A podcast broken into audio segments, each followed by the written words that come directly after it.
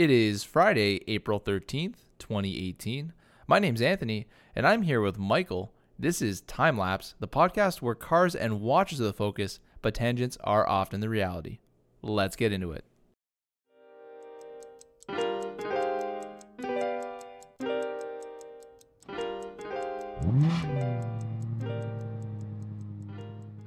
Good afternoon, Michael. Good afternoon, Anthony. It is the afternoon, isn't it? We've been doing a lot of Friday episodes. Yeah, yeah. This is this is our There's a second Friday episode. now. Third. Third? Wow. Yes, sir. Wow. And also, we're in a different location today. Yeah, so if you hear some humming in the background, It's uh, actually Mikey's uh, freezer.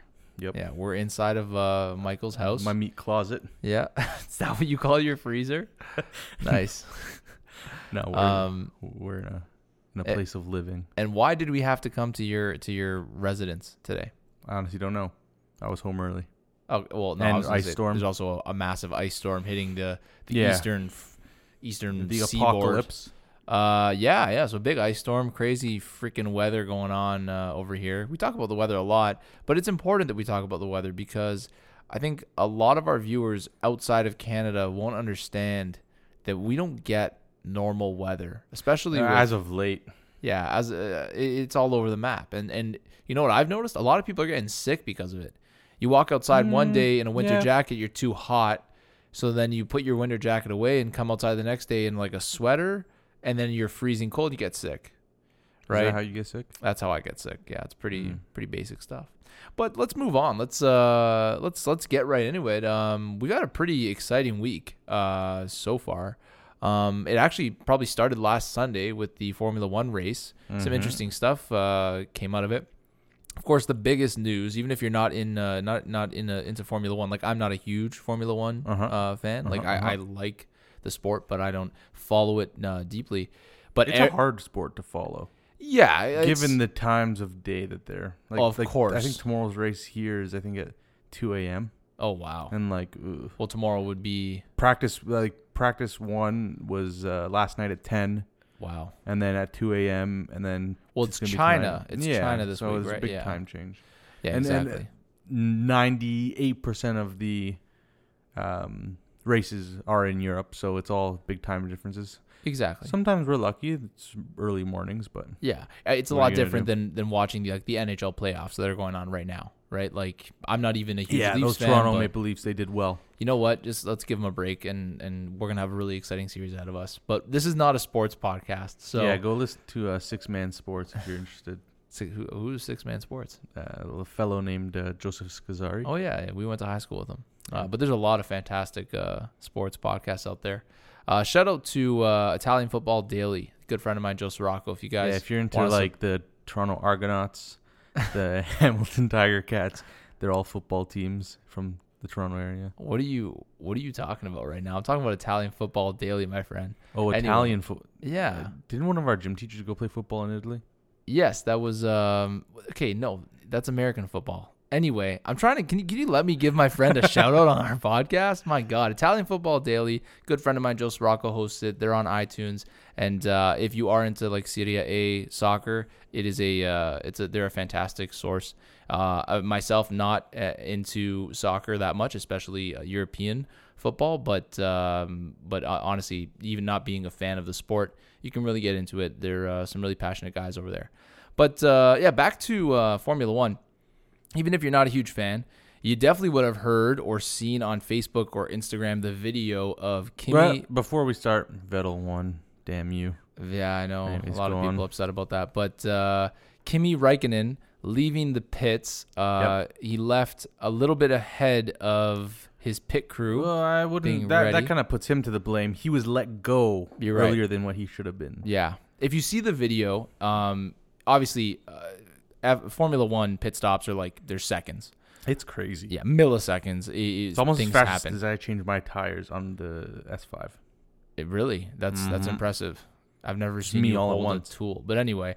Uh, so yeah, if you, I mean, everyone knows like the their pit stops are ridiculous. Yep. Um, but if you watch the video, it looked it looked as if uh, while the other three tires were coming off, normally the rear r- left side tire was a little bit jammed on.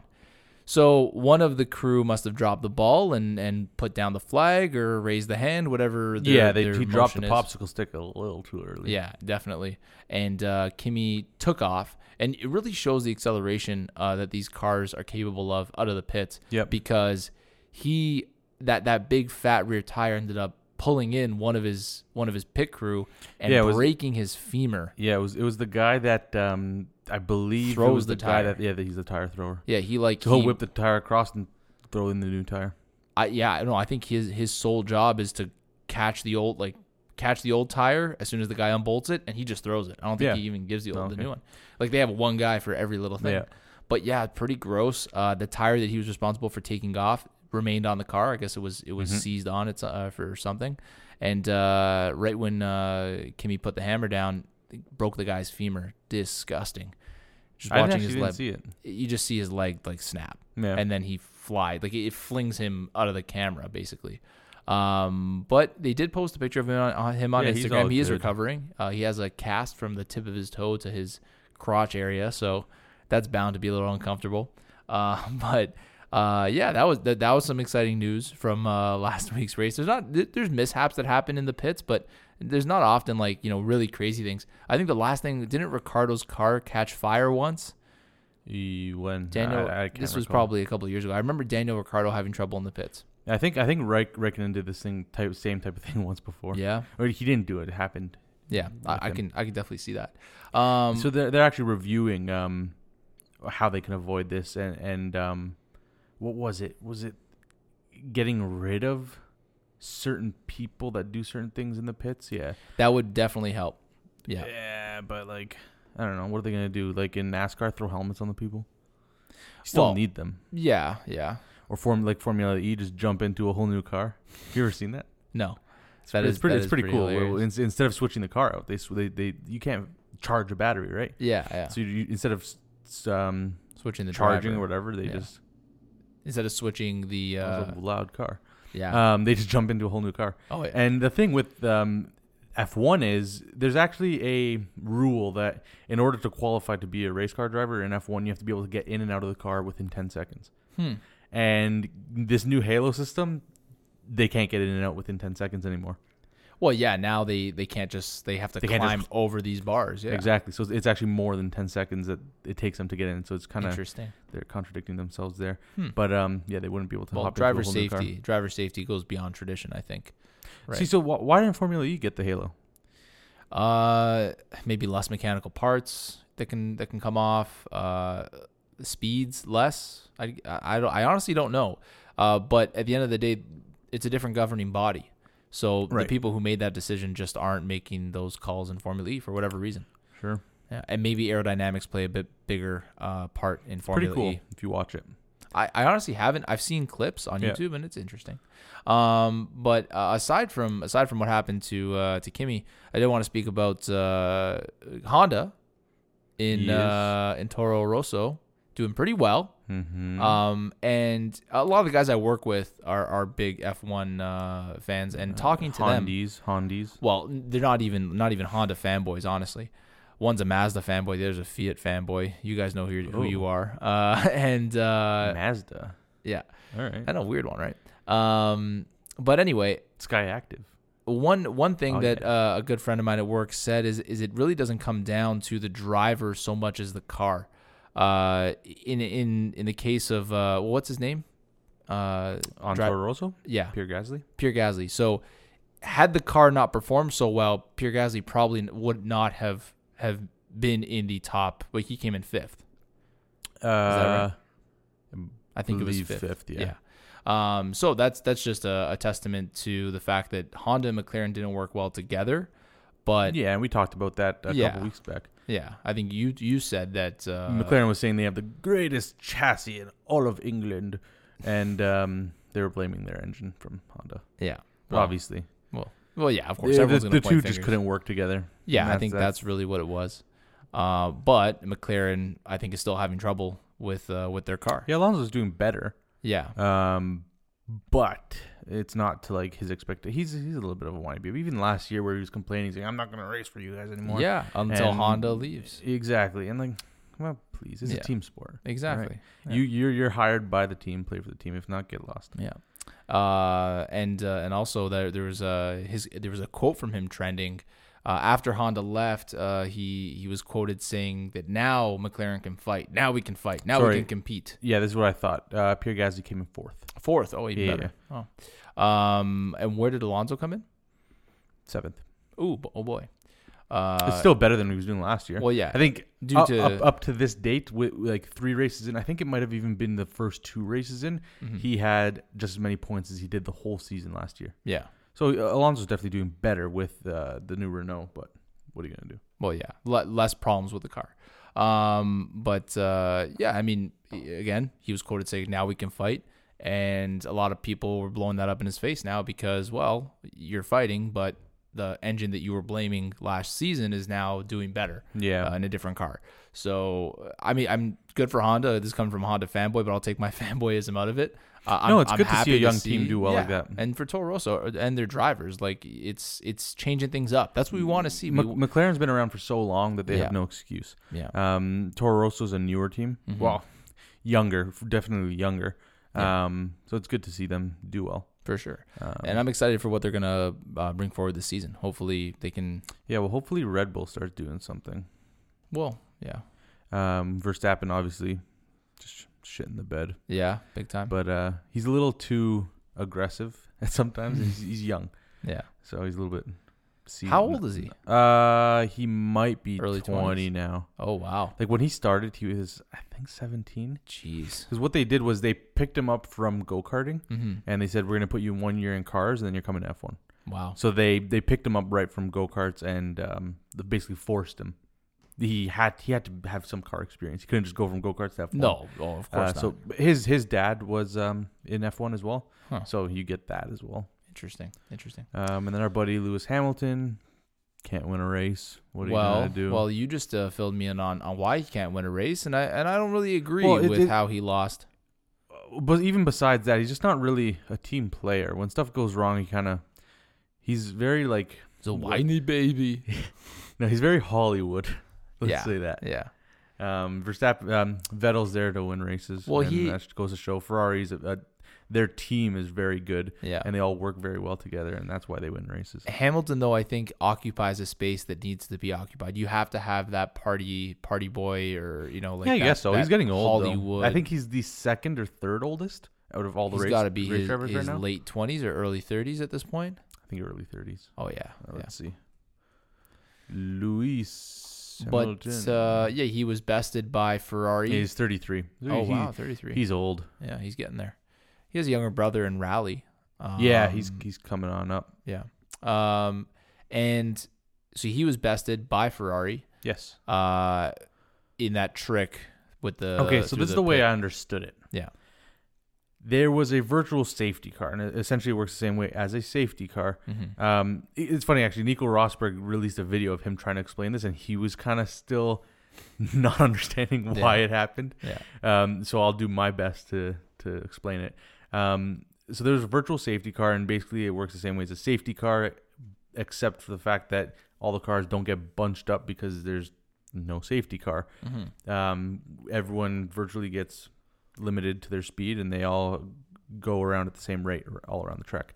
Um, and apparently, if you get into the pits from the portion of the track that goes from the track to the pits, and out of the pits to the track, there's even though there's a virtual safety car, there's no limit to your speed.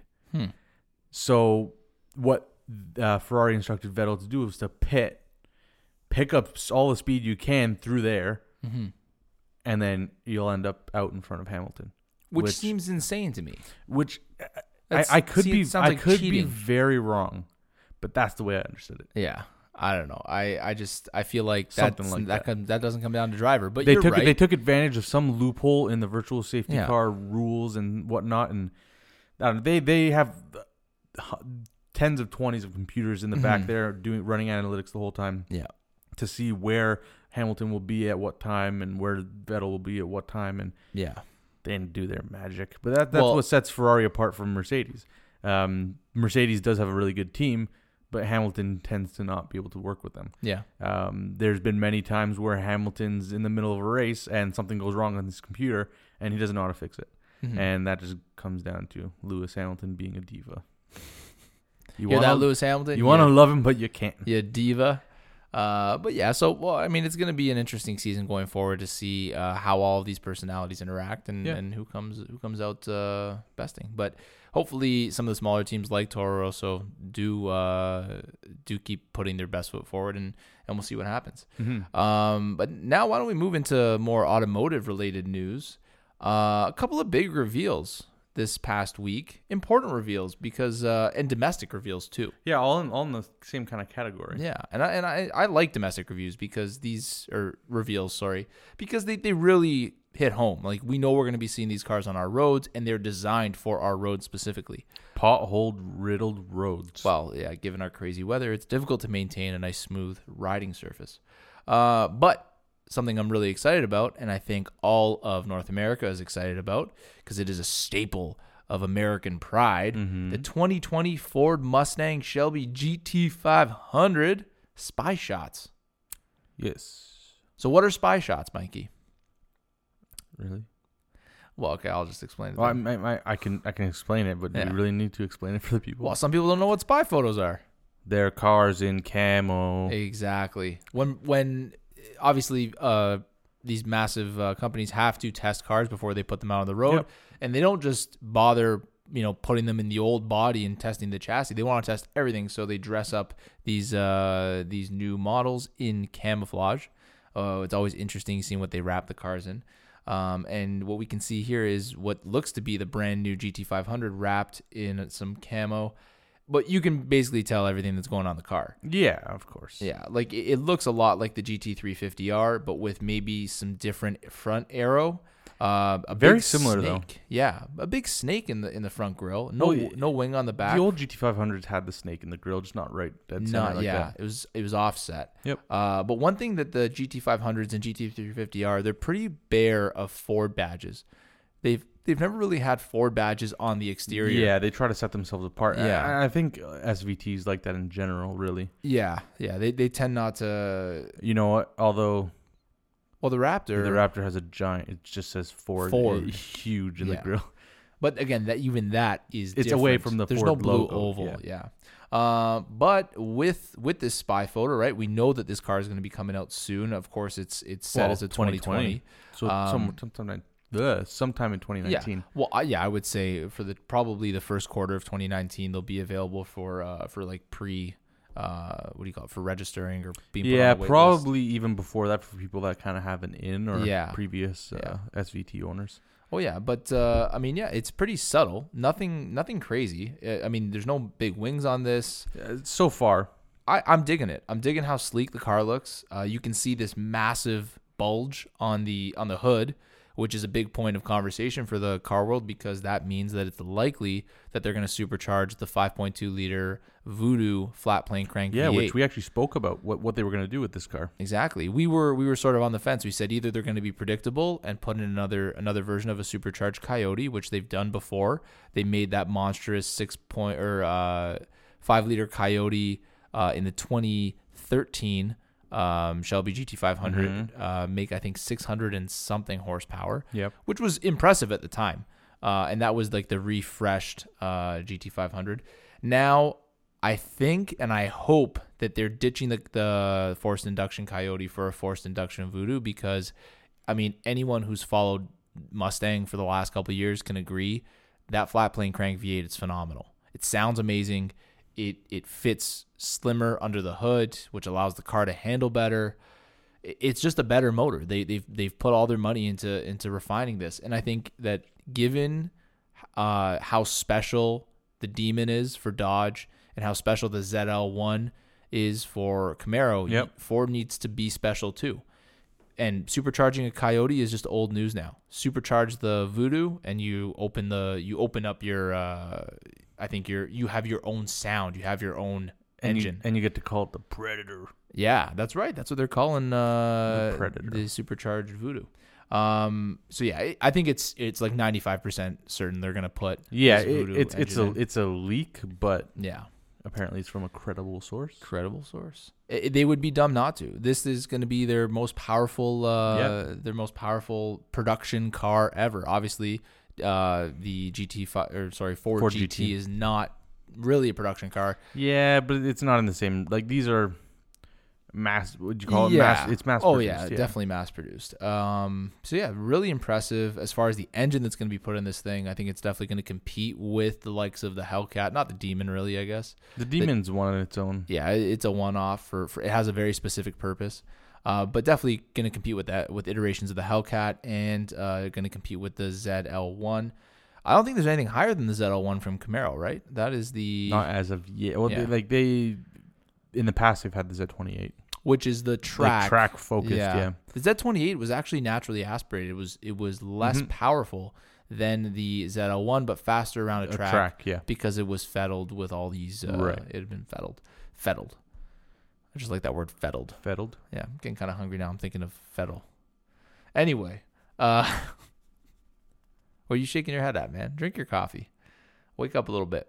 Um, so another thing they did that was kind of weird is they sort of shaved the sidewalls of the tires so no one could read, I guess, sizing and you can you can make out the Michelin logo, uh, but the idea is that um, that these tires they're shaving the sides because Ford is going to Michelin to make a bespoke tire for the GT500. Why else would you shave the sidewalls? What do you like? What would there be to hide? Someone could just guess that this would have the same tires as the previous GT 500 or the GT 350R, maybe a little bit wider. Why else shave the sidewall? And uh, even the article from Motor Trend states we saw uh, the hel- the Demon, sorry, uh, and Dodge reach out to Nitto, the tire manufacturer, Yes, to the- create bespoke tires. Yeah, I mean, when you have a powerful car, it it might be a good idea to get bespoke tires made by a brand to fit this vehicle better. I mean, th- that's enough. the last point of contact that the vehicle has with the road.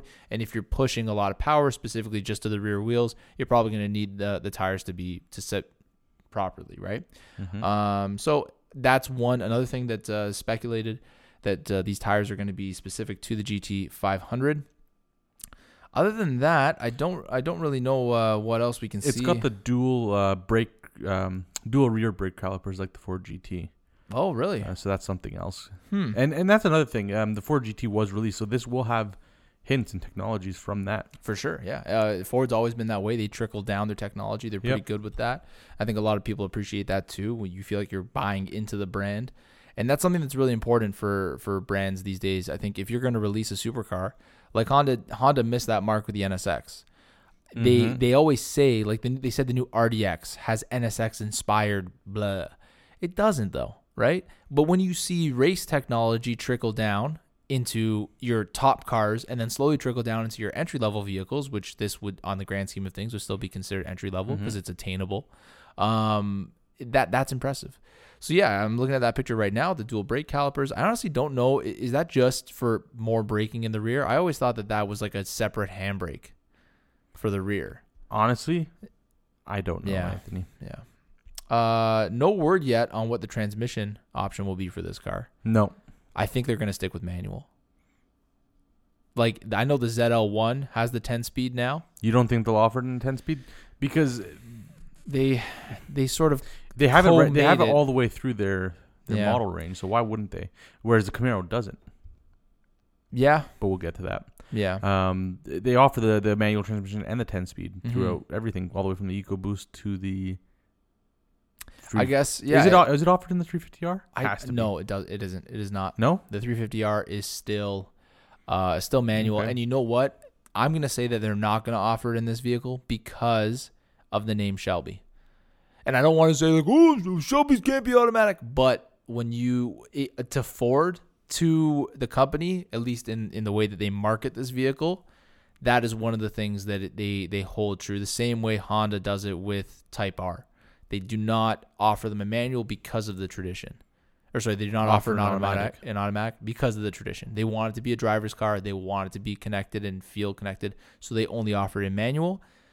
For a time, that will work. That will play to the collective conscience of of the buyers until you get to a point where you have to be competitive and you throw an, an automatic or some sort of sequential uh, gearbox in. I think that we're still a li- like a generation away from that. I think this is still going to come out with with manual only, Only. the way Ford's done it, simply because of the name Shelby being on the car. Yeah. I can justify an automatic transmission in a GT, but they couldn't justify it with the GT 350R, and I don't think they're going to be able to justify How it about the GT350? Same, just manual. Ooh, yeah, yeah, just manual. You cannot get it. And again, the, the GT350 still badges the Shelby. Yeah. The R is obviously like the track orientated version. And it'll be interesting to see if they carry on that R with the 500, GT500R. They had the KR back in the day came for King Yeah. Road. So that would be interesting to see. Um, but yeah, beyond that, I think really from this from this from these spy photos, the only other thing that is interesting is those quad exhausts look amazing. yes. They're even bigger than what the GT350R has, and the rear diffuser in general looks really, really nice. Mm-hmm. So I'm excited for this car. I think this is going to be the most badass Mustang we've ever seen. I would hope. Yeah, well, it has to, right? And uh, otherwise, in other Ford news, Mhm. what else did we see from Ford uh, this week, Mikey? Something very exciting. You don't look too excited. These you own- beautiful cars. If you own a rental car fleet, you should be excited. No, they're they're they're pretty cool. No, I, yeah, Uh, we can't shit on the. Well, we're talking the about uh, Focus. the Ford Focus, Yeah. 2019. Pretty it's a refresh. It- It's a whole new car. yeah, It's a whole new whole car. new car. I mean, from the engine up, it, they they've totally redesigned it. It doesn't feel that long ago that the current model came out. Uh, what No, it 2012, 20 I, I- Does it though? Yeah. Yeah. I was enamored by the ST when it came out. Maybe that's why. Because Maybe, that was only was I a w- long time that was like 2012 that I that I really started to like the ST because it was the only competitor to the Mazda Speed 3. Mm-hmm. Uh, and they did a pretty good job. It Shout out to our actually- Sky Active fans. Yeah, Skyactiv fans. Are you talking about Victor? Victor is the Mazda Oh, fanboy. Yeah. Oh. Um. So yeah, shout out to Victor. We're talking about Mazda. Too bad they don't have anything else going on right now other than the Miata. But um, as far as the the Focus, like this generation Focus, this pre this current generation Focus, was in all essence similar to the Fiesta, a global car. Yes. Ford's been pushing for the global car. That's why the new Mustangs uh, in their four cylinder variants are so popular because, uh, oh, that's my phone going off on my laptop. Interesting. strange. I'm going to mute that. Why do you have that connected to your laptop? I don't know. I don't even remember doing it. It's just weird. Okay. Yeah, but I'll just mute it. Um, anyway, the global, the whole idea of the global car uh, for Ford has been a big thing. Uh, they are a global brand. They sell cars in many, many different countries. So for the last, uh, I would say for the, almost the last decade, they've been making this push toward, probably since the recession, they've been making this push toward like, uh, what's the word? Uh, uh, consolidating their their vehicles and I guess uh, their different country. Yeah, because they had so many different vehicles all over the world that weren't offered in certain places Yeah. and whatnot. and it just So, yeah, it complicates things. So they're they're they're trying to make these global cars now. The Fiesta was a global car, is a global car. Um, that Probably one of the first. I think so, yeah, because it was probably one of the one of the biggest selling. Now they're actually canceling the Fiesta stateside. I I heard a rumor Are they that bringing the car here? I They have to don't have something that small. I know, I but I think they're they're axing it because the Focus, right? This new Focus will fill in the gaps. It, it does appear smaller. Yeah, uh, and and also it's styled with with almost with the Fiesta in mind. It, it Mhm. seems a little bit more sporty than the current Focus. And I'll be honest, uh, looking at these shots, I'm a big fan of the hatchback. Yes, it I looks think- really good. Yeah, I, I think that is a step in the right direction. It looks Japanese to me in a way, or even Korean, I would say. Um, I'm not a fan of the sedan though. I think they missed the mark on the sedan. All these just looks like a shrunken down fusion. yeah, but it uh, it's frumpy. It's very frumpy, and it looks like a rental car to me. That's what. That's what they are. Mm. Like yeah, that's what they're going for. And then they're also releasing a station wagon version of this Focus. Yeah, look. It, that looks the most strange. to me. Yeah, it just I don't think it's gonna do very well stateside. I and I don't even know if they're gonna offer the five door uh, wagon stateside. they had them here way back Yeah, when. yeah. No, I I do remember a time when they were sold here, uh, but I don't know. There's something weird about it. I'm kind of though digging what they're gonna do with the RS and Yes. ST lines for the Focus. I think this is a really nice setup. And this is a fully redone car, so it sits on a different platform, from what I understand, uh, and different engine options as well. Like we see here uh, in China, it's going to get a one liter EcoBoost engine. Uh, I think available here will be the 1.5 and 2 liter, uh, sorry, 1.5 liter gas engine. Around the world, there will be an option for a 2 liter EcoBlue diesel. That's definitely not coming here. Uh, No. we're we're terrified of diesel here. We don't get any good diesels. Uh, but yeah, otherwise, it, it, I think it's going to be a good car. It's it, probably it's going to compete directly with the Civic and uh, and and the Camry. Camry, by the way, has a hatchback now. As if- what? Yeah, Cam. There's a Camry hatchback. no. Sorry, not Camry. Uh, Corolla. My my bad. Even then, what? Yeah, Toyota has a Corolla hatchback. Toyota's got too many small cars. Because ever since they cut the Axe Scion, they took all the Scions that were selling or that were newer projects and rebadged them as Toyotas. Mm-hmm. Apart from the FRS, they're all just or or now the GT86, they're all just sort of bland you know, I've seen this. shapes. And who's buying these small Toyotas? I kind of like this. The to- the Corolla hatch? Mm-hmm. Would you take it over a, a Civic hatch? Because that's who they're going to compete with. I mean, I think Civic hatches are selling like hotcakes. They're they're everywhere. Because I think that Honda. They've always been everywhere. well, yeah, well, they brought it back, right? They there hasn't been a Civic hatch since the early 2000s stole, sold over here stateside. They, they've continued that in Europe, but they just brought it back now. Uh, so maybe that's why people people there's a tradition to it. People can they trust this it. Camry, um, Camry Corolla hatch, kind of looks like a Mazda three. Yeah, yeah, I did I did notice that. Uh, it has very similar Mazda three lines. I kind of like it though. Yeah, I don't know. I, I just thought I think Corolla or Toyota has way too many small cars. Like they should they should start divvying them up. What are they? I don't know their names. I just know that when they when they axed Scion, they took all their uh because they just had a they had a new Scion. I think it was the XI or I I something IC. I don't, Yeah. I don't even know. But now they have to rebadge it as a Toyota. The interior on this Corolla looks really good. Yeah, Yeah, I'm not even gonna bother pulling it up. that's fine. Looks yeah, good. but you you like it. So Unfortunately, the Focus they don't show anything on the interior. yes, It's just exterior, and it's being released in um, China and the rest of Europe first, and it will This year. come. Yeah, uh, Yeah. this year, and it'll come. I believe in 2019 to. Uh, second half of 2019. So we still got a while before we're gonna see it. Um, but if I just bought a 2018 Yeah. ST, poor I, you. I would feel a little bit upset. The RS, of course, is different because it is, you know, the RS will always be the RS. But buying, uh, you know, buying that ST while it is updated, you're probably gonna miss a lot of the interior redesigns that are coming with this one. And I guarantee that they're gonna be good because they have to compete with a really hot market right now for small cars. mm-hmm. Like I, I agree. I think the Corolla's interior, from what I saw in the sedan, was really good. Mazda 3's interior is fantastic. Yeah? The Civic interior is very good. Yeah. I haven't yeah. been in a Mazda 3 in years. I've, uh, The- similar to the CX3. Yeah.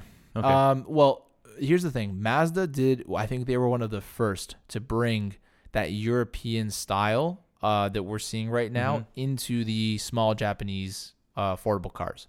And what what I mean by that is by focusing on minimalist design, putting that nice big flat screen and just sticking it on the dashboard. That triggers in your mind a bit uh, like a higher upscale car when you see it because Right. it, it was done by the Germans first.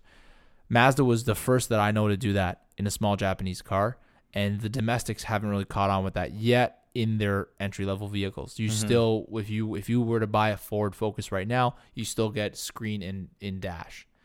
I think going forward, a lot of people are going to want to see those nice crisp LCD screens sitting on their dash, not in the dash anymore, Okay. because that that just speaks again quality, right? Mhm. Show the thinness of the screen. You you remove some of the clutter from the dashboard. It's more future forward. Um, so I, I Ford has to step it up and has to uh, to include that in their newer cars if they want to survive, if they want to if they want to sell any. Overall, I'm happy with the new look of the Focus. I think they really did a Agreed. good job. When I first saw it, instantly sent it over to you. Did you think it was a Kia by chance? Because that was my first inclination. No. I thought it was a Kia. No. What? i- one of our friends commented on it saying it looked like what? I can't remember. What did he say? I'm gonna think of that. Let's. Oh, um, he said it looked like the Genesis, the new Yeah. Genesis. I was confused by what he meant by that. Is is there a new Genesis coupe out, no. or he was speaking about the sedan? I guess the like sedan, the sedan. like the the front, the the the grill and everything. well, I definitely agree there because the grill is that weird trapezoidal shape yep. that Ford stole originally from Aston Martin. I guess while Aston Martin was clearing out their things from the Ford uh, head office, the one of the guys just you know took some blueprint designs uh, for the Range Rovers and Aston Martins because you you can see in in Ford's trucks and, and in their cars there's Yeah. a heavy there's a heavy uh, Influence. influence from Aston Martin there, and it's all legal, um, much the way it is in China, I guess. There's no copyright copyright law for that. Um, but uh, another vehicle that was that they received a, a pretty big uh, aesthetic update, A direct competitor to the Mustang. yeah. was the 2019 Chevy Camaro. Mhm. Boo! Yeah. That that's one where when I saw it, I instantly sent it to you, Yeah, but did not have the same reaction as the Focus. No, definitely not.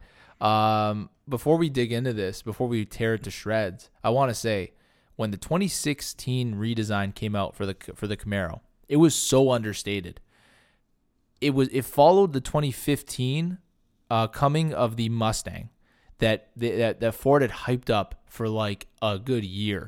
They did so many press videos talking about how the design was was supposed to celebrate 50 years of Mustang and and all this. Like so much uh, R and D went into it, and the interior, the exterior, it was it was taking on the one of the biggest things in the auto industry.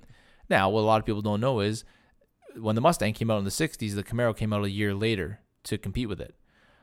So they were also celebrating 50 years of Camaro in 2016, a year later.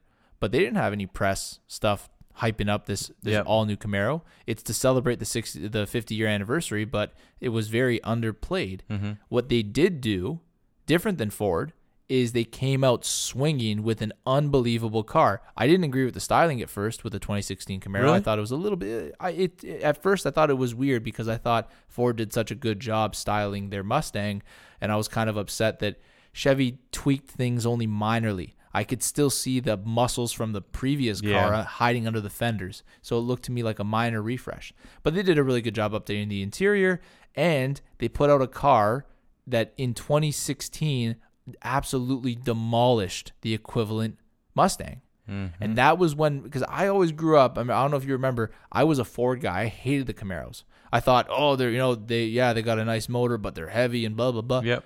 This generation Camaro built off, I think GM calls it the Alpha platform, Mm-hmm. is a unbelievably good value proposition sports car. You can do minor tweaks to an SS 1LE E to make it like compete with. It, it- you'll bash uh, GT350Rs on a track, uh, you know, in a drag strip or in a circuit. They are just really, really well built, and that's why I always give GM credit. I'm not the biggest GM fanboy.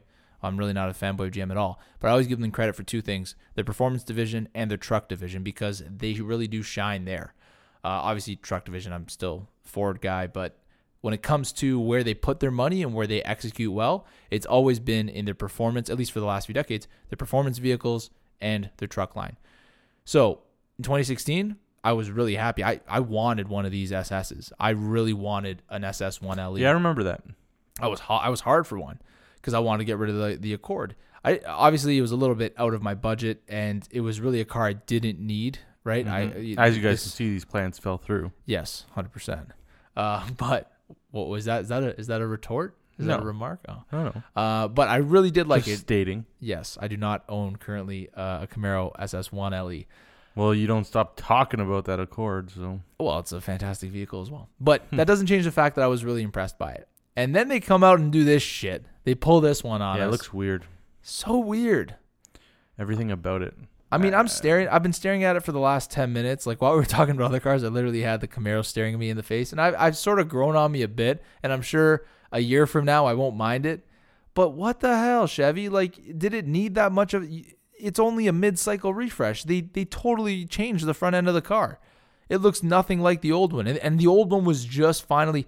I was I wanted to tell you I saw one on the road in gray. It was an SS. Not it probably what didn't have the one LE package, but it was just a regular SS with the nicer wheels. I think 20 inch wheels. Yep. and I thought it was gorgeous. I thought it looked better than most Mustangs. But then they do this, and everything changes. So let let's dig into it a little bit. remember when we saw the um, that was Z01. Yeah, Still yeah. at the auto show. My God. Zeta one, yeah, it looked great. And then they just, Yeah, and basically, the the most controversial and affronting thing that that I think catches most people off guard. If you look at the SS trim, they they screwed up the most on this. They split the bumper top to bottom in an mm-hmm. uneven way. And on the SS trim, they black out this this bodywork bar that cuts the bumper in half. So it looks like one big grill, similar to the new Honda Accord. Except this isn't a Honda Accord. This is not, you know, you don't- you're not supposed to. It's not about making it modern and look, you know, flashy. This is about making it look angry. It's a muscle car. Look at look at the Hellcat and the Demon, right? And look at the GT350R. They look angry. This car looks a little bit more fashion forward to me, mm-hmm. and I think they missed the mark. This is supposed to be a fire breathing Camaro SS that is capable of crazy things on a track, but it sure doesn't look like it uh, with this with this up with this new redesign. So th- on, the good the good news is they only black out this plastic uh, trim piece on the SS. If you get the lower trim levels, they keep it body match. They body match the color, and I think that it really does look a little bit better. uh, no. You don't like it? No. I think to me it looks okay because it reminds me of the previous design. Like I'm looking right now at the convertible, and for the first time ever, I think a Camaro convertible looks better than the than the coupe. And I hate the Camaro convertible look. I think I think they look atrocious. Uh, but I can I can sort of get used to seeing that this updated redesign as long as there's a body color piece in the middle of the grill. Other than the front fascia being totally botched, um, uh, the rear I think is okay.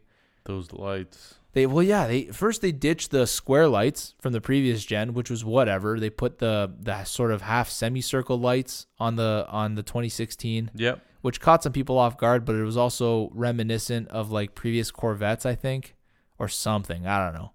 And it they were okay, but now they just totally rounded them out, and I don't I don't get it. I don't know what style they're like. They're, it's almost like they're just changing things on on the front and rear faces just to change things but yeah, it really it, it's really throwing me off uh, the whole aesthetic of the car. But you know what I think it comes from? GM designed this vehicle to have very high uh, shoulder lines, like where the where the bottom of the windows are, Okay. right? And that is bad for visibility, but it makes the car look thinner and more aggressive. But when you do that, you have the rest of the vehicle below these shoulder lines. Right? That so that line carries through and that's the top of your hood and the top of your rear deck lid. Yep. So you have these very wide areas at the front and the rear of the vehicle that you have to do something with. I think what you don't want to do is make them look chunky and large. That's kind of what they've done. Yeah, because this looks like a, a box to me now, right? You wanna you wanna make them slim and, and have the car look sleek. That's why you cut the roof in the first place and make the roof look super thin. And that's really why the Camaro looks different than any other muscle car out there, and why also why the visibility out of the Camaro is shit. Now you talk to any Camaro owner and they're like, "Oh, it's fine. I can see everything." In fact, the guy we saw at the auto show said that exactly to us. Oh, everyone says you can't see out of the car. You get used to it. Well, when you're driving, you should be looking forward. yeah, That's what he said. I know. Like, okay, well, when someone's cross shopping because they're not, you know, bleed, they don't bleed Chevy like you. This is something that's going to be important to them. And obviously, any muscle car, like we've been in our friend's Challenger, yeah, the visibility is a little bit reduced. But I, I'm telling you, if you sit inside of a uh, of any Corvette or Camaro, it's a significant difference. The Challenger has better sight lines than the Camaro. Yeah. And the Challenger also has a similar thing where they chop. They ha- they has that chopped roof look. Yep. The Mustang is really the only one that's been able to keep the visibility and still have that sleek look. Um, but yeah, I don't know, man. The aesthetics on this car they're weird. Uh, apart from the from the front and rear fascia updates, I uh, updates, I think you can also get now a 10-speed auto option, um, and I think that comes on the SS. wow. I know it's not really a, a big thing. Uh, There's really no improvement here. yeah, yeah. I, I still think it's an awesome muscle car, and I would still buy a Camaro, but I would buy the 2017 or There you 2018 go. model. I would not buy this one. Um, You wouldn't even buy the new uh, one LE. Ooh, that's right. Along with these controversial Yeah. front, you know, it's almost like Chevy's trying to stick it to people. like, That's hey, we made a great car. Now look what we're gonna do to it. So, along with this controversial update, they released the new 1LE uh, package, which Chevy's always had um, on their Camaros. You didn't silence your phone really before we did the podcast, Mikey. coming from the guy That is disrespectful. whose phone rang through their laptop. through the laptop. Um, you know what though? I gotta say, I'm looking at the one LE in red. Now, when I say one LE, it's very if if if our, if our listeners don't know what the one LE is, the one LE is a package that you could option. It's a track, It's a track performance package, yeah, that you could option on any Camaro, be it SS or the V6, you know, uh, variant And now and now you can option it on their four cylinder v- uh, rental car. turbocharged. Yes. Why they're putting a track pack on their entry? Uh, actually, you know what? If they do it the same as Ford, the turbocharged four is not actually the entry. The V6 is the entry level. And yeah, the EcoBoost. If you you can tune those to have a lot of power, yeah, and, and I would assume you could do the same with these. So but that's that's not a good excuse to make one. well, if if it's on the V, okay, I'll tell you one thing. The the real rental car is the V6. Sure. how even though Chevy did put a lot of work into the V6 to make it a, a proper performance car, like I think uh, they did a lot more than what Ford did. Ford's trying to axe the V6. They don't want a V6 in their lineup because they they're not going to turbocharge the V6 to make it better than the V8, and they're not going to make the they're not, they Makes have no sense. reason to make a fuel efficient V6 when they have a four cylinder turbo. Makes sense. So they're trying to Ford's trying to axe the V6, but Chevy seems to support it. I think that they're going to follow Ford as soon as the the V6 Mustang is axed, which will be in the next generation of Mustang. I guarantee you, they're going to axe their V6 uh, Camaro. However, they they still put a lot of R and D into the V6. I remember reading about it when I was into uh, the 2016 Camaro. It still uh, puts out, I think, over 300 horsepower. It does. It is yeah. faster. Like it, it, it, it definitely competes with other V6 sports cars Yes. out there. Uh, and so that it makes sense that they would also offer a track pack for it. But then they're now offering a track pack on their four cylinder turbocharged car. It's sort of maybe overkill for me. I can see why Ford would offer a track pack Mm-hmm. for their their EcoBoost engine because that's going to be the performance variant. If you're if you're not interested in a V8, but with GM now you have so many options. You, if you if you want the full beans, you go with the with a V8, and then if you want the fuller beans, you can go with the the SS 1LE. Or if you want the fullest beans, you can get the ZL1. But it, let's say you're not interested in a V8. Well, now you have to choose between V6 or four cylinder. And let's say you want uh, the the fuel economy of the four cylinder, but you want the track. Wow, absolute. Sorry, it's disrespect. coming through my. uh Should I answer it? I mean, like we're we're mid podcast. We'd probably have to pause. Are you gonna pause? I'm, the, I'm gonna answer it and tell him to wait. are you gonna pause the the podcast though? Hello. Oh. I'll call you back. Hold on, I'll call you back. That's one of our most, second most valued Yes. listeners. Oh yeah, yeah. Just uh, just giving us a call there. Vic should- is our most valued. Of course, of course, always. Um, but yeah, I mean this this uh, I don't even know where I was going now. God, Thank you, Eric. If Eric, we know you're not listening, but thank you. threw us off, derailed the conversation. Um, yeah, but Actually, you made a reference to our friend that has the Challenger. That is our friend that has the Challenger. Yes, that is our friend that has the Challenger, Eric. He's very proud of it, and so are we. Um, but yeah, I mean, what Chevy's done with this with this update is it's weird. It's a weird one. I can un- like I get it. People want the look of a Mustang and Camaro. Mhm. I'm gonna throw Mustang into this. Yeah. Mustang and Camaro, but don't necessarily want all that power. Mhm. Up, if it were up to me, that defeats the whole purpose of, purpose of having a muscle Of car. course, yeah. But why slap? Why why put a, a track pack on these underpowered cars? What's the point? GM, Other than for the look. GM has said that because there's a category of people out there who buy four cylinder turbocharged cars and make them faster than from the factory. That may be true, gentlemen from, from GM, but let me give you a hint. Then put your four cylinder turbo in a car for tuners. Don't put Yeah. it in uh, what in your category of what you still call a muscle car. If you're still going to call it a muscle car, then then don't uh, the It's tuner. not a muscle car. you're you're trying to you're trying to homo- homologize. Is that homo- It's a muscle car without the homologate? muscle. Yeah, Well, and and those have existed for a long time. But I think I think everyone can agree you can extract a lot of performance from a four-cylinder turbocharged car, but then unless you're planning to redefine what a muscle car is, which they've already done, right? I think we had this conversation a little bit earlier today. Mm-hmm. The original muscle car was the Pontiac GTO. Sure. Okay, and that wa- and and the Mustang and Camaro were pony cars because they were they weren't the full muscle cars. Right. They were more you know sporty versions of, of what muscle cars were. But muscle cars from from the get go were supposed to be family sedans with the biggest engine that, that that the company could make. So it was like it, almost the idea of like what bootleggers used to do during Prohibition. They would they would have these regular looking cars, but that made unbelievable horsepower and could can do un, un like unbelievable things mm-hmm.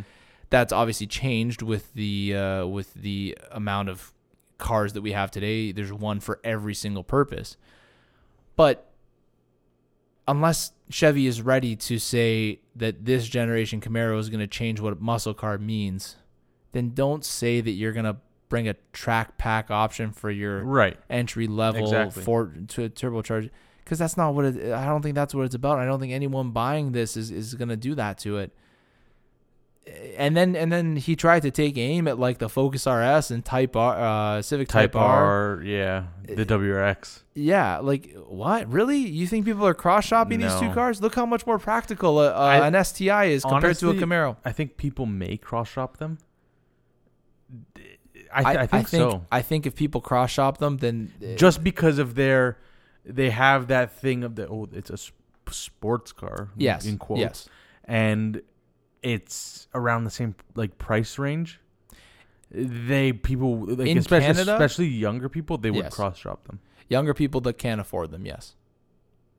Sure. The people, the people actually don't know going if into that showrooms. matters. Well, I'm just saying no, because I'm saying the people actually going to showrooms, putting their money down on these cars, are probably going to realize that if you go out and spend money on a on a Focus RS, okay, maybe not R. Okay, let's not let's say ST because RS we know is like sixty thousand dollars more expensive than this Camaro. yeah.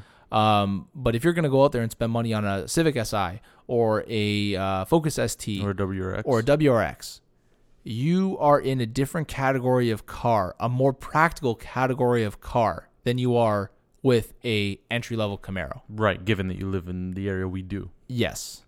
Because but even even in California, let's say. Guess what? You spend that much money on a Camaro, you've now spent that much money to get a Camaro that only makes I think two what was it? 278 Yeah, horsepower. 274, I think. Yeah, and still has sight line, ungodly sight lines. Now, No, granted, you, you've got that wrong. They the you can see fine. okay, whatever. All right, Camaro fanboy. Um, but I, I, I will say, like this, this two liter uh, turbocharged uh, engine in the Camaro, it puts out a lot more than what the other two liter turbo turbocharged cars do. Sure. Uh, it actually no. But guess the- what? This is a muscle it car. We should not be talking about two liter four cylinders. Yeah, you're right. You're right. You know what? It, this release is a but let me flop, sorry, let me just retract my previous statement because flop. I was thinking that this car puts out more than a Civic Si or a or a um Yeah. one or Focus ST does, but it doesn't really. Really? It does a lot more than the Civic Si. Civic Si I think puts only only like a 200 and something, like low 200s. But then the Type R puts out 306, and the Focus RS puts out three 345, and those are full two liters. The Civic Si is only 1.5. That's, that's pushing my S5 territory. like that's yeah, Actually, 345. Yeah. That's that's that's literally more horsepower. How much is you have? I think Three, 330. three- 35. And then yeah. with with my with my lower and my exhaust is probably closer to like 375. probably like bro. 410, bro. That's what it said on the box, right? Nah, But- funny story. When I installed the exhaust, the guy's like, "Yeah, you should see a little bit of a power again." I'm like, No, you- "No, just take my money. I'm gonna lose power." I, I'm I'm not an engineer. I'm doing the opposite of what the engineers intended. So Exactly. let me just hear my engine more. That's Yeah. what I want.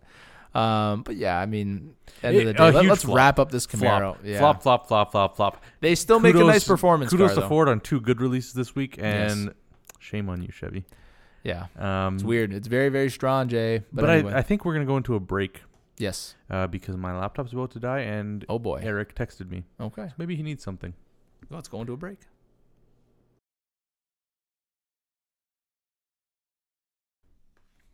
And we are back. Are we? We are. Wow, I didn't even hear the ticking this time. And we're back. It's because my laptop's on mute. Ah, yes, yes. Old yes. trick of the trade, you know. Trick of the trade. Yeah, you're tricking your your own po- podcast partner over here. Uh, but yeah, and we're back. And you pulled. Speaking of tricks, you pulled a really mean one on me One there. for for Friday the thirteenth. you convinced me. Little old gag. you convinced me that you had pre-ordered a goddamn Rolex GMT Master 2 for 2020. Now, this watch, which I thought was much more expensive, uh, of course, this is the GMT Master 2 in stainless steel. yeah, with the Pepsi bezel. Yes. Pepsi bezel. Yes. Uh, now I thought it was closer to like 15 to 17,000, but that is the regular GMT Master 2. Is that not? No. In white No. gold, what what do they go for in white Like gold? forty one thousand. What? Yes, Okay, sir. marked up because of what? Anthony, we talked about this last week. I know, but I forget. My for me, when we talk about Rolex, my mind just washes away. Um, Rolex actually, their website stellar. Yeah. It really improved. Um, so let's uh let's do a little browse here. Okay. Um, and I'll tell you exactly their values, Anthony. Well, So we've got the GMT Master 2. You can actually build the watches. It's really good. yeah. Sim- have you been on Tudor's website? Uh, just to look at their uh their new Pepsi. Okay. Yeah. So the um the Rolex GMT Master 2 Mm-hmm. uh, with the Jubilee bracelet in oyster steel mm-hmm. is available at ten thousand six hundred dollars Canadian. Okay. Wow, not bad. Um, Not bad. the ones that are about fifteen thousand are the oyster steel and yellow gold two tone, Mm-hmm. and the um the Everose gold root beer, dial. Which they also just released. yes for sixteen thousand one hundred. Gross. Yeah. Um, when we get into the where are we here? White gold. The white golds. We're getting there. Come on, Mhm. let's go. Ho. What are we doing? I mean, I know it's that much, but anyways, forty-two thousand one hundred and fifty Jeez. For the Yeah, I white, would definitely white gold take that. Pepsi bezel. I would definitely go stainless steel or oyster steel, as it's. well, that's the better thing. All these people that spent all this money on a white gold well. GMT Master just to have that Pepsi bezel, because Mhm. uh, realistically, obviously, the people that are buying these watches have tons of money. mhm. Um, but you're you're buying the Pepsi bezel because it's the Pepsi bezel. yeah, and you like the um, look of it. Yeah. You can get that for literally a quarter of the price. Yeah. Sorry, sorry, people for that with Well, you uh, you had convinced me that you put yourself on a wait list for yeah. if you don't, if, if you don't have a really good relationship with an AD, Mhm. um, meaning you've bought from them before and you've bought Rolexes from them before, Mhm. you're not getting one. Yeah, More than likely, yeah. that's unfortunate. That's what I've 'Cause, heard. yeah, I would think a lot of people because if you think about it this way, if you put yourself on a wait list and the watch is supposed to come down the pipe in two years from now, eleven thousand dollars doesn't seem like that much of an investment. That's a Yeah, couple hundred a month. When you're paying for other things like Oh, real life uh, things, of course, it's- yeah. it's a lot Yeah. of money, no Yeah. matter when it is. Mm. But uh, beyond your trickery, uh, that you just uh, took advantage of my of my uh, of my innocence there, uh, in Oh, thinking wow. that you were gonna buy a uh, Mayo, Was that your new catchphrase? mayo, Anyway, I have a watch I'd like to talk about mayo. that uh, just as of recently, actually, I've changed my views on. You you often change your views on. Yes, I just because that's how you learn, Mikey. You think So so one way about something, and then You hate something and then you and then you actually learn about it, and then you're and like, huh, exactly. Well, a lot of things I hate, I'm just really uninformed about. true. You know, that, that's the reality of the matter. Um, so I I ask our listeners, please, could try to convince me otherwise. Uh, the funny thing is that when I become very uh, informed about things, then I tend to even dig strong, like harder Yeah. into certain areas. I like Anthony when he doesn't like things. Yeah, but one thing that I do like uh, is the Nomos brand. Now, I should probably explain why it's a big turn of a page for me. When I was researching my next um, dress watch or, or piece with horological importance, not a beater, right? I have a couple of beaters. I have a Seiko SKX and my and my Sistem51. Those those pieces there there's a lot of coverage on them because a lot of people buy them. They're fairly easy to get and you don't have to save up for a long time to to be able to afford them because of where they of how they're priced. The Ming was my last big purchase. That was a thousand dollars uh, Canadian, basically, uh, and I and I justified it because it was very weird. It was sort of a one-off, limited production, and I really stuck with the brand. But I did a lot of time uh, watching a lot of uh, YouTube uh, personalities. Um, one of which uh, you know him very well, TGV, Mm-hmm. right? And uh, and his channel. Also, uh, the Time Teller, Jory Goodman, and Frederico. And all three of them have covered Nomos before. Nomos, if you guys don't know, they're I believe they're a Swiss brand, but they have like this. I think it's German. Yep. gl- Glashütte I- I- is I usually believe- German, is yeah, it not? Yeah, yeah. So they're Nomos Glashütte, and uh, Hodinkee really likes them. They sell a lot of Nomos on their website. Uh, if you go on their shop, you'll find a lot of Nomos there. And they're very minimalist designs. And that's why I had a problem with them at first. Because before I learned about Nomos, I learned about Junghans and their Max Bill line. Minimalist design is a trademark of Bauhaus design, and Bauhaus is a school of design in Germany um, that that that does a lot of a lot of work, I guess, or did was very famous in the 1960s. They bred the artist and designer Max Bill. He's one of the most famous Bauhaus designers. He worked in conjunction with Junghans to produce a series of timepieces, uh, clocks, and and watches to uh I'm just looking at your face right now. Anyway, you want to pause here? No. No, just keep, on going. Yeah, yeah, yeah. Stop stop holding your eyebrow that way then, please. I'm reading. God. That's how I read. Okay. Uh anyway, so uh back to Bauhaus design, very minimalist and one of the most famous designers is Max Bill. Mhm. The company Junghans is one of Germany's oldest and, and, and largest watchmakers, like almost similar to a Seiko. Not obviously in size, Seiko's much larger, but uh, as far as tradition and, and affinity with their country of origin in Germany, similar to Seiko. Um, they're inherently German, and they des- they they had a re-release of a Max Bill styled piece. If you look at it, it is it is an iconic uh, piece of Bauhaus and minimalist design.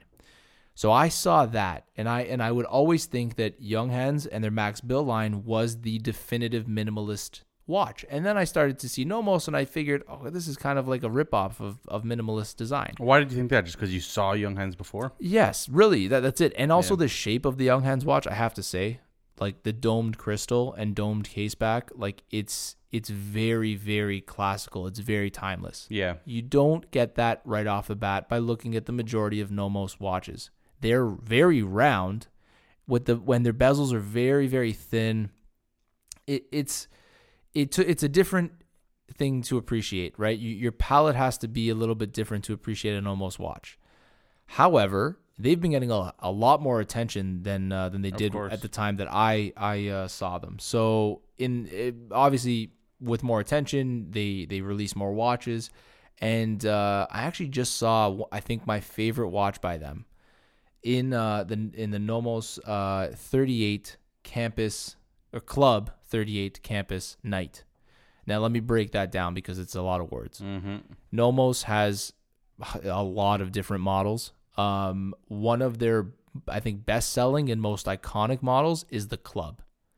It's the Club sort of occupies their all the way from their entry level to their mid range as far as price and uh, and technology.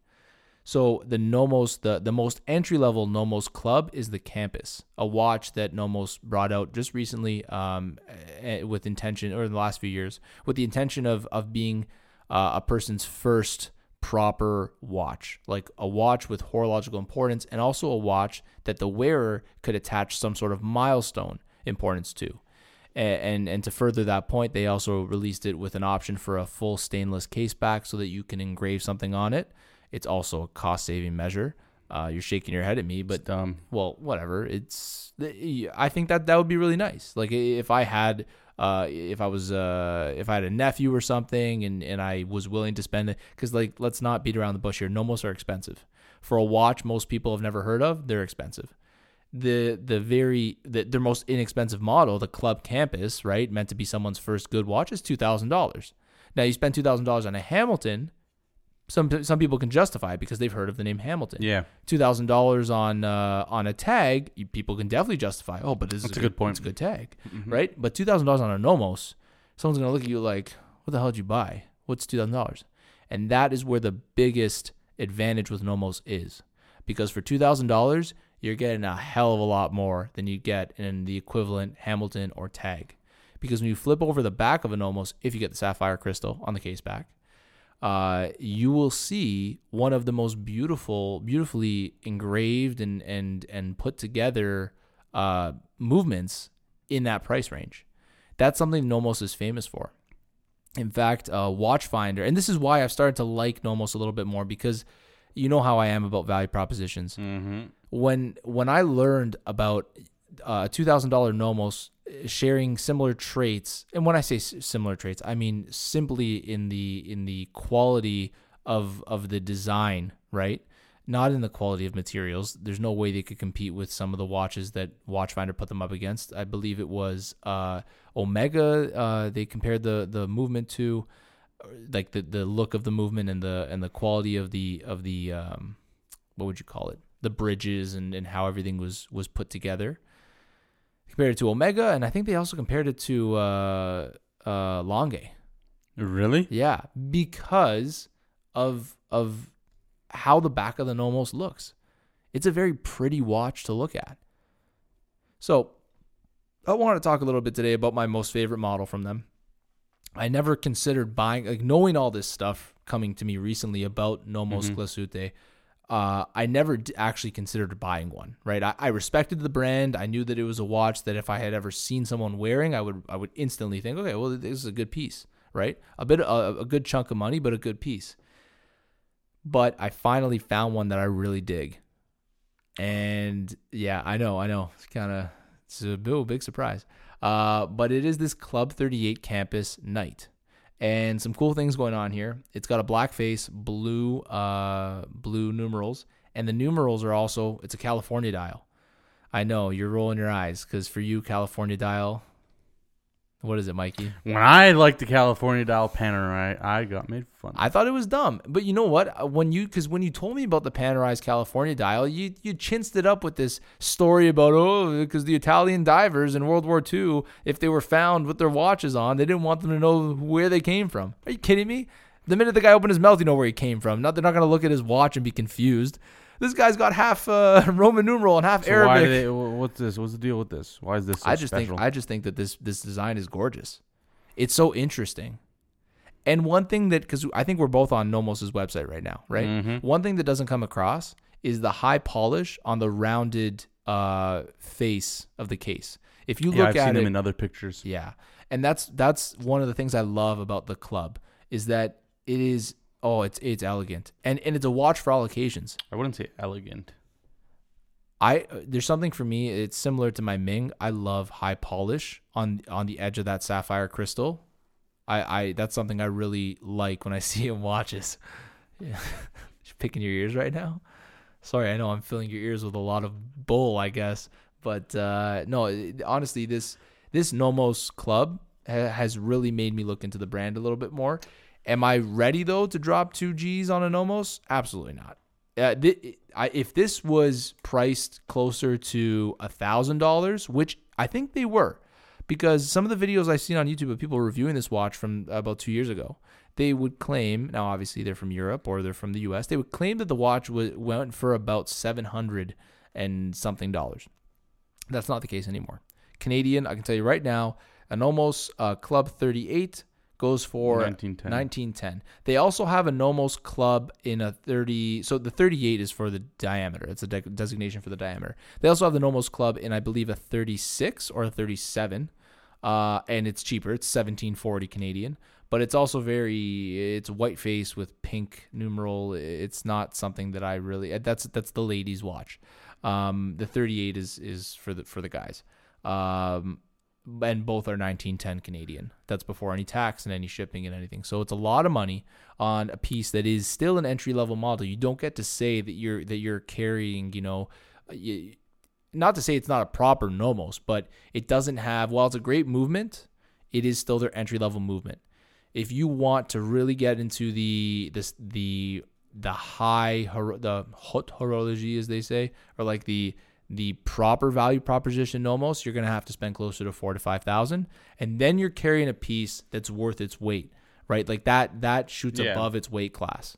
Um, I I'm confident in saying that if you were to buy a five thousand dollar nomos, you're getting a watch with more performance under the hood than us like I would no you can't really say Rolex because people will let you on fire. Maybe a, a Seamaster. I think the Nomos the way that the movement is is finished is a lot nicer than than a Seamaster. Of course, Seamasters are more rugged. They're more built for you know for the daily um, drive. But again, my point is here. Nomos is a fantastic brand uh, I, their brand equity uh, to me has really shot up. And I finally found a watch from them that I really, really like. And it's in a relatively affordable price range. So if I did come across a used piece by them that someone was willing to, to sell, I would be really inclined to pick it up. But just not new, not at around two thousand dollars. I think there's there's other pieces in that in that price range that you can do better. So what do you think? Cool. You're not into it. Uh, no. Are you into any of the Nomos No. line? No. I can't say I am. Yeah, it, They're it- It cool. is very. They are very niche. Um, they definitely hold their ground in Mhm. terms of um, uh, movement and whatnot. yeah. Uh, build quality, it's all there. Everything's there. yeah. It's just the aesthetics of it. And I'll be honest, I, I, I agree with you totally. I think that other than the club line, I don't really, I- it's I don't I'm not enamored by the rest of the line. Like it, there's nothing that does it for me other than the club. Yeah. And here's the thing. Recently at Basel World uh, Mhm. 2018, they released a new a new line from Nomos, uh, Yeah. the Autobahn, Yes. um, which is supposed to be a driving race inspired uh, watch. Mhm. It's not. It was- uh, did, Yeah. did we talk about this during our Basel World? I think we, we I think spoke about it briefly. Um, Yeah. It doesn't make any sense. It's strange. Uh, it does. It's not a typical chronograph. That's why I think a lot of people are not going to receive it as as such. But Nomos has a cult following now, and I'm telling you, whatever they put out, people are going to look at like it's you know the the second coming. Um, so this Autobahn, I'm, I'm about to open it up right now. Mhm. It's not a traditional chronograph in its styling. It, it's very strange. It looks to me It's like a almost Mustang. illegible, Well, yeah. It, which is what a chronograph should not be. yes. Oh, really? And I say that as I'm wearing the Tag Heuer zero, uh, caliber Heuer one. Yeah. Uh, Um, but no, really, it, it, it is hard to read, and yeah. and and a chronograph should be very legible. Mhm. Um, what, what racing heritage are they? I don't understand But what you- they're you trying know to do here, We- other than trying to tap into that. We're calling it a chronograph, but from the watches I'm seeing, I don't see any stoppers, any any push uh, or pushers here. I don't know if it's actually supposed to be a chronograph. They don't make any claims here for it to be a chronograph. No, there's. I think it is honestly just a a straight up like Yeah. Okay. date- yeah. Yeah. yeah. It has a date complication, not even a day complication. Um, it does have right at the bottom But there's a date there. No, just the day. date. Sorry, date complication, no day complication, just the date. Yeah. I think this is just supposed to be a regular watch. It, it- now, what so is then this? there you go. That that only proves my point more. What what makes this so race inspired? Um, or- okay, or- well, hold on. It definitely Driving. definitely looks like a gauge cluster. The way that uh, uh, these little spaces, these um, little curved spaces they've put in the middle of the yeah, face, and maybe the date the date aperture window is is, is um it looks like an a odometer. vintage, like yeah. odometer, yeah. I, I can I see know. where they were going here, but again, if you if you go down, It down, seems like what what in their brand says, oh, we we have this driving Yeah. inspired watch. Like it, it doesn't make sense to their brand. I think that they've been they've a lot of people have been buying into them recently, and so now they're trying to make something for everyone. To, yeah, for everyone. But all the all your questions are answered when you click on the caliber tab and scroll down and you see a caliber like this. Tell me, well, okay, this is a this is a bad. Well, no, that doesn't answer my this is question. Six thousand dollars. that answers my question why it's six thousand dollars. It doesn't answer my question why they released a driving Sorry, inspired watch. yes. That well for me that is why I would be into it because I I sure, but you can find that movement in, in one other one of their watches. Well, yeah. I again, I would not buy this one. I would not buy this one straight up. I don't think it, it doesn't tick any of my boxes. I do like the strap. It's a well, it's like a cloth. It's like a gray NATO. Yeah. Um, they named one of their watches the Metro. But it's weird. Like they have a watch called the Orion. Like it, honestly looks like a movement watch, right? Like this is why I was never into Nomos because those are the ones I was used to. But then you see the club; it's got this instead of uh, most of the uh, of the Nomos watches are these dainty looking dress watches or or sport dress watches, but the club has the this nice thick, rounded, polished rim. And to me, it almost looks like the watch that you put on your bedside and use as a clock. I know Panerai people love to do that. No, IWC big sorry, pilots. Sorry, IW. Well, okay, John Mayer, relax. Uh, anyone with a big watch that's easily legible could do that. Uh, and then when you scroll down through the club line, I really wish that the club uh, automatic date for 4750 came in a California dial. I would I think that would really look good. Kind of seems like you want to be a Paneristi. Well, maybe I do want to be a Panerai on some level. I'll be honest. I, I think it's a they, they are beautiful watches, um, but I don't know if I would spend the premium for the Panerai the same way I would do this. Right? I know your your mind is blowing up, but I would I You would would spend five thousand dollars on this over? Yeah, I would too. Over uh well an entry level Panerai. you no, no, I answered my own question. I like I bought it for like a different reason, but like the, Yeah. obviously you're getting more out of this watch than you would Yeah. from an entry level Panerai. The only thing is that you're not getting is the brand equity. Exactly. Uh, for other people, yeah, yeah. right? When you have a Panerai, people know, you know, it's the first thing they see on your wrist. When you have a Nomos, you could have bought that from uh, a website that was created three weeks ago in Korea, right? Like no one, the people that that know know, and the people that don't don't. So, yeah, that that's what it is. I but I want to talk about them today because I'm happy that I I found a line from them that I enjoy. Because I wanted to like Nomos for the longest time. And having the new club uh, campus, I don't know how it came to my attention. Maybe it's because they released a new one for Basel World, or maybe because No, of only the Autobahn release. was released to Basel World. So then maybe in looking at the Autobahn, I came across the club. Potentially. But uh, I, you know, that is that is a watch I can see myself buying. Yeah. Yeah, uh, eventually, not not right now, but eventually. Again, if a used one comes for sale. So if any of our listeners are selling a, I uh, doubt it. well, you never know. They're definitely man. People are buying these things. They've been getting a lot of praise. People are buying them. But yeah. So that, that's it for me for uh, for watch talk uh, for today's episode. I know it was a kind of a long drawn out one, uh, but I want to share with you guys what I found. Oh, I do want to give a shout out to one of our uh, followers on Instagram who is buying a pre-owned Ming 1701. Heck yeah. Good for good for you, brother. Who's I think selling their 1701 already? Wow. Shame yeah, on that you. that is strange. Uh, especially in Canada. I like I, I know that there's uh, someone uh, who's a part of Red Bar. Uh, I think uh, you can find him on Instagram under B412. Um, but now, so the Canadian Watch Guy, I think is Mhm. uh, the, the the the guy's name.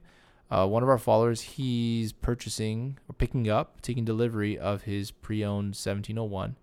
I say pre-owned because unless this person just bought it to flip it, I mean, it wasn't that big of a deal when the watch came out. Like if if you follow Hodinkee avidly, Yep. or, or a lot of these other watch uh, blogs avidly, you would have heard about the watch because it was a little bit of, of big news. It did receive a lot of press coverage, but I don't think to to, the, to a point where anyone would buy it just to flip it.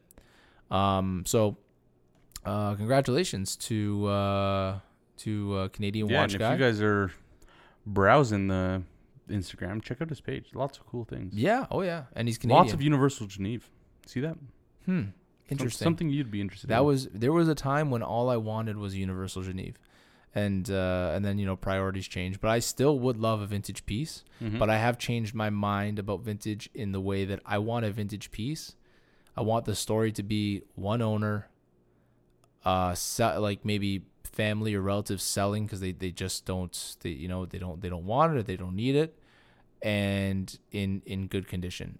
You know, it, it's nice to see when the dials are faded and and you know it's got the spots all over it. But for me, I just I, I'm not at that point. I can't appreciate that. So when it comes to vintage, I want like a piece that has a story but is also in very good con- condition. right. So that would be my my next step. You know, I, when I was looking at this guy's page, we don't Mhm. know his name. Sorry, so we're going to refer to you as this guy.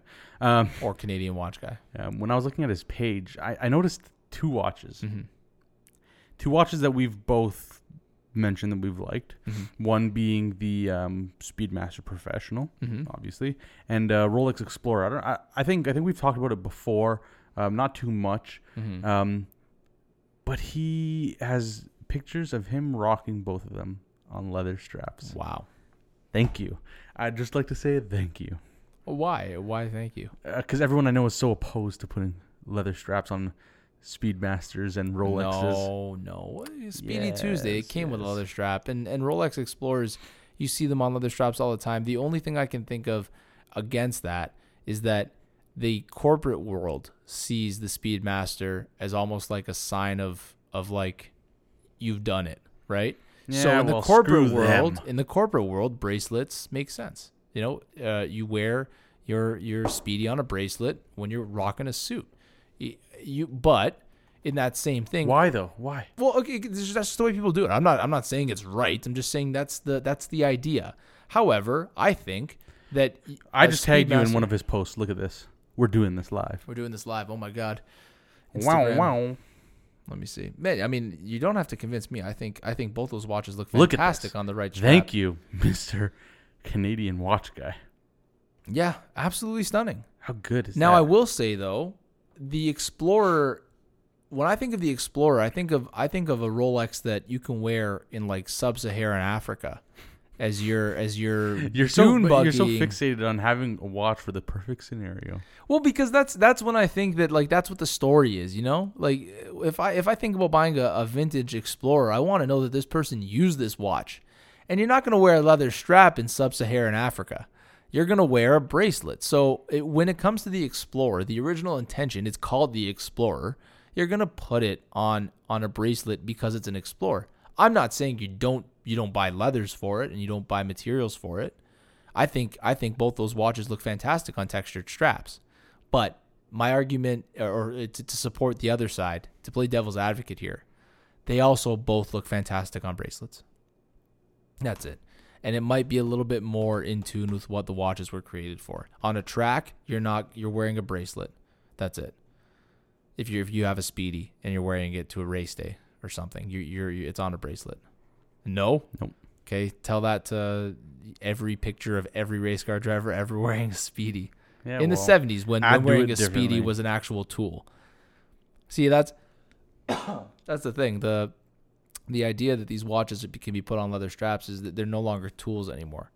When um, actually, I know we're going on a little bit of a tangent here, but I did want to speak about this. Hodinkee just also did a video interviewing Mario Andretti. I don't know if you saw it. Yep. Um, I briefly watched it. you know, not that I think Mario Andretti is the base, the best race car driver ever. I think that he's one of the most famous race car drivers ever, and he definitely marketed himself well. However, if you look at his watch collection, they are murked. Every one of his watches is scratched to hell. I like that. it is cool because you know Look- that he used it. What did I say the other day when we were with our friend Patrick? And then he showed us his Navitimer. Oh, and there were there were there were uh, scrapes on on the sapphire. Yeah. Okay, but I mean, like, yeah, uh, He's was he essentially wearing- Mario Andretti. Uh, yeah, exactly. No, it just shows that it's getting worn. It's been Yes, used. and It's not been sitting inside uh, Collecting a castle dust. collecting dust. Yeah, a castle. I don't know. When An I think of people fortress. people that don't wear expensive watches, they live in castles. Yeah, I, I also I but I also think if you have an expensive watch and you don't wear it, obviously you have your own personal reasons for doing so. Um, you know, maybe Maybe, you shouldn't have bought that watch. But at the same time, and and this is I'm agreeing with you here. I used to think that this Hamilton I'm wearing now was too expensive to wear to occasions. Your your opinion of things changes over time. Your idea of what expensive is changes over time. But beyond that, it's not I don't think this is a cheap watch by any means, but I know that it's more worthwhile to wear it out and to experience the watch than it is to keep it tucked away in its box. And that the same would go for Rolex, for uh, for an Omega, for for watches that are common to people that they buy as milestone watches and then maybe don't wear as often. See, sorry, excuse me. I'm getting I'm Um, getting a little bit of coughing, a little coughing fit here too. Yeah, go ahead. Um, you mentioned John Mayer, and I think I've mentioned this what he said before. Mm-hmm. Um, he was always afraid to buy Patek's Mm-hmm. because he thought they were all these really expensive watches. You can't, excuse me, Mm-hmm. you can't wear them. And then one day he realized, why am I not wearing these watches? I'm gonna go buy one, and I'm gonna wear my Patek to go pick up my dog's shit. Why not? Sure. I think that's a little bit of a stretch, but I, but it's in it's in the right spirit. Yeah. it's the same thing. Yeah. just why not wear it? Yeah. what's the difference? Uh, but People wore these things as from, tools back in the day. Exactly. Yeah. Yeah. Thing And is, is prices are so inflated now where people buy them. They're like, well, I'm not gonna wear my it's a bad twenty thousand dollar dollar It Daytona. is a bad time to be a watch enthusiast. Uh, I mean, especially if you're if you're enamored by Rolexes and Omegas. Unfortunately, Hodinkee, while trying to, because Hodinkee is by far the most famous uh, watch watch aficionado blog. other than time lapse. Of course. Uh, but unfortunately, Hodinkee trying to to cover watches and and bring enthusiasm back to watch making, collecting, ownership, everything. They've also ignited the like the the monster of of greed Mhm. that that is behind selling watches. So it's like a it's a bit of a, a bittersweet thing. Yeah, people are getting into them. I think hell, Hodinkee played a big part in my own Yep. uh, you know, re reigniting my interest in watches because they put out great content, but everyone else is seeing that as well. And so it's driving up the price of, of mechanical timepieces because more people want them. So it's uh it's bittersweet. Good news is though that the market is also flooded with value proposition watches, and I think that's where my interest always comes from. Is that it's my money now? I gotta, I want to spend it, but on a nice mechanical piece, but I want to get bang for my buck. You know, which so, is a reasonable yeah, of thing course, to think. of course, yeah. So, should we end it on that note, Mikey? What do you think? If we uh, I think if we beat this horse, I hate that I love using I it because I know you hate it. when you say that. Yeah, I know. But yeah, what do you think? Wrap this one up. I don't care, Anthony. Wow, really? Eh? Some, some sass. You've upset me. some sass from you. Eh, I'm not upsetting you. That chicken I'm gonna get- you ate's upsetting you. I'm gonna sell everything I have, buy every Rolex, and buy every strap in the world. Whoa. Is that a dog? That's a dog. Let's wrap this one up. All right. Thank you guys for listening. Uh, we really appreciate it. Hopefully you enjoyed our little Friday show. And uh, have, have a good one. Oh yeah, and well, Mikey, you forgot your spiel. Where can they? There is a us? dog in the background barking. Follow us But on follow us on Instagram. Instagram at Time Lapse Podcast. Follow us. Follow us on iTunes. This dog. we went the whole time. right in the in the outro. You can find us on iTunes. Uh, just search Time Lapse Podcast, SoundCloud Time Lapse Podcast, Google Play Music Time Lapse Podcast, um, Instagram and Twitter at Time Lapse Podcast. Everything's Time Lapse Podcast. Everything's time lapse Yeah, podcast. that's you know, you know where to find that us. If you're listening, you know where to find us. exactly. Tell your friends, tell your family, tell your dogs. Everyone, just tell them to listen. Thank you guys for listening. We'll catch you next week.